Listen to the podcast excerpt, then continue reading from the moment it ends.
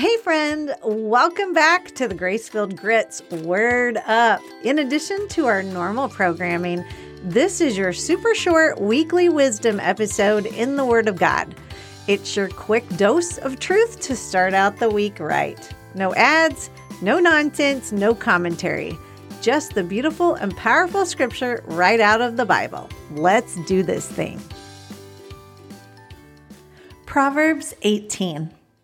A man who isolates himself seeks his own desire.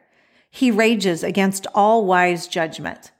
A fool has no delight in understanding, but in expressing his own heart. When the wicked comes, contempt comes also, and with dishonor comes reproach. The words of a man's mouth are deep waters. The wellspring of wisdom is a flowing brook. It is not good to show partiality to the wicked or to overthrow the righteous in judgment. A fool's lips enter into contention, and his mouth calls for blows. A fool's mouth is his destruction, and his lips are the snare of his soul. The words of a talebearer are likely tasty trifles, and they go down into the inmost body. He who is slothful in his work is a brother to him who is a great destroyer. The name of the Lord is a strong tower. The righteous run to it and are safe. The rich man's wealth is his strong city, and like a high wall in his own esteem. Before destruction, the heart of a man is haughty, and before honor is humility. He who answers a matter before he hears it, it is folly and shame to him. The spirit of a man will sustain him in sickness, but who can bear a broken spirit? The heart of the prudent acquires knowledge, and the ear of the wise seeks knowledge.